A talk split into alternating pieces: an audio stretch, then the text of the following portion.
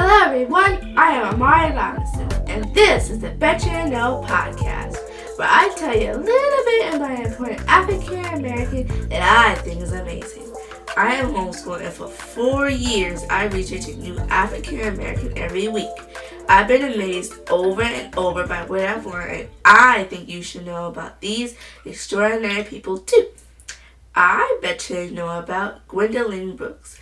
Miss Gwendolyn Brooks was born June 7, 1917, in Topeka, Kansas. Miss Gwendolyn Brooks was an American poet, author, and teacher. Miss Gwendolyn is the first African American to receive a Pulitzer Prize for her book Annie Allen. When, when Miss Gwendolyn was six weeks old, her family moved to Chicago as part of the Great Migration.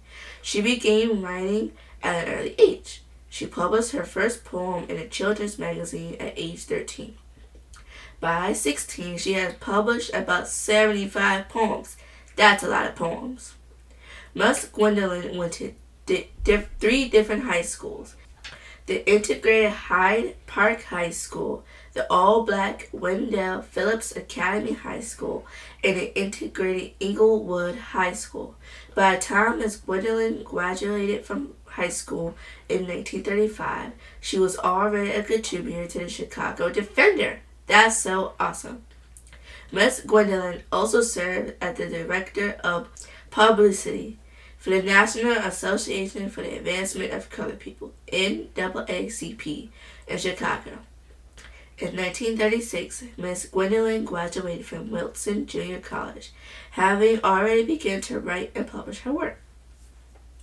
Miss Gwendolyn married Henry Lowington Blakely Jr. in 1939, and the couple had two children. Miss Gwendolyn worked as a secretary while she developed as a poet, and during this period, she began to be recognized for her work. In 1943, her work received an award from the Midwestern Writers Conference. In 1945, Miss Gwendolyn's first book of poetry was published, A Street in Bronzeville, with the Harper and Brothers, and it was a huge success, leading to a fellowship and other many honors. Hard work really pays off.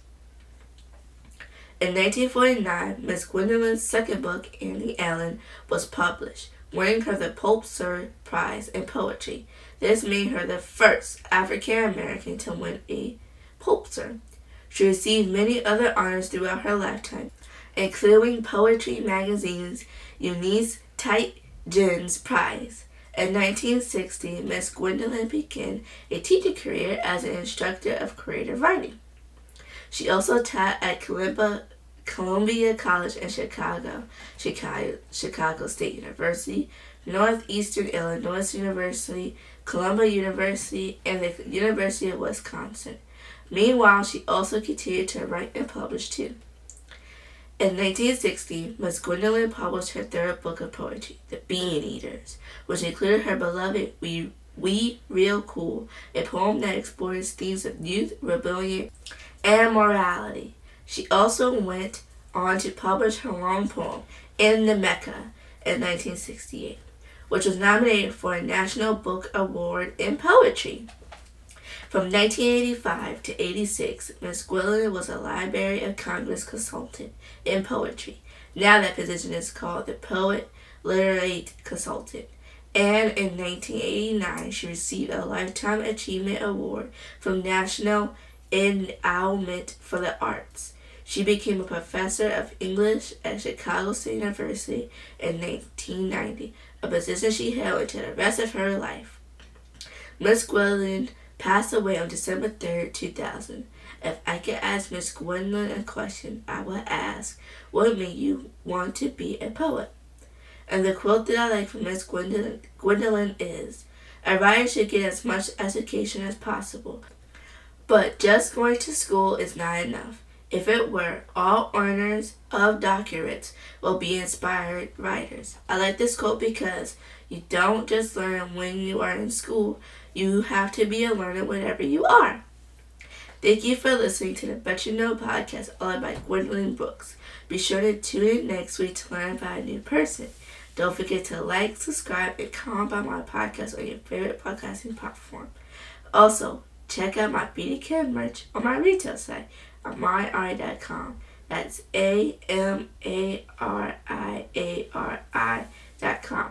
And also, read about this person and other amazing women I feature on this podcast and my Betcha No mobile app available on the Apple App Store.